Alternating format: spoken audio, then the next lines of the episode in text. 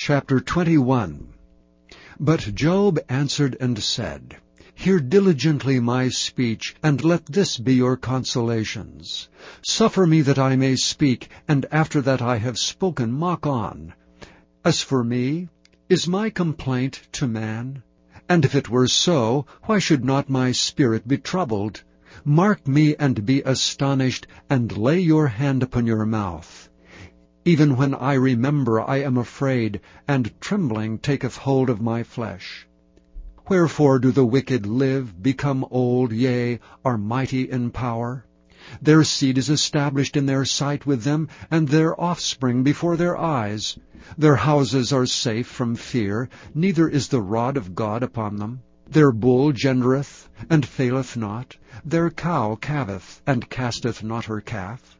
They send forth their little ones like a flock, and their children dance. They take the timbrel and harp and rejoice at the sound of the organ. They spend their days in wealth, and in a moment go down to the grave. Therefore they say unto God, Depart from us, for we desire not the knowledge of thy ways. What is the Almighty, that we should serve him? And what profit should we have, if we pray unto him?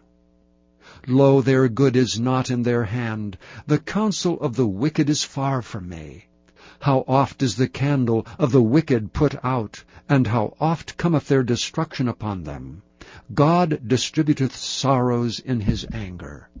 They are as stubble before the wind, and as chaff that the storm carrieth away. God layeth up his iniquity for his children. He rewardeth him, and he shall know it. His eyes shall see his destruction, and he shall drink of the wrath of the Almighty. For what pleasure hath he in his house after him, when the number of his months is cut off in the midst? Shall any teach God knowledge, seeing he judgeth those that are on high? One dieth in his full strength, being wholly at ease and quiet. His breasts are full of milk, and his bones are moistened with marrow. And another dieth in the bitterness of his soul, and never eateth with pleasure.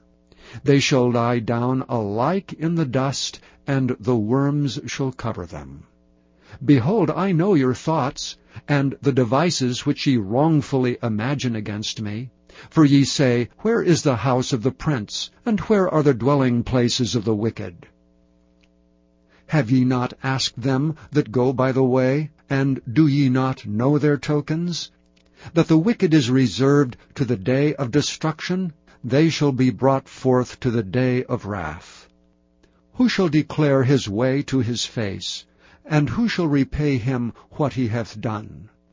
Yet shall he be brought to the grave, and shall remain in the tomb. The clods of the valley shall be sweet unto him, and every man shall draw after him, as there are innumerable before him. How then comfort ye me in vain, seeing in your answers there remaineth falsehoods?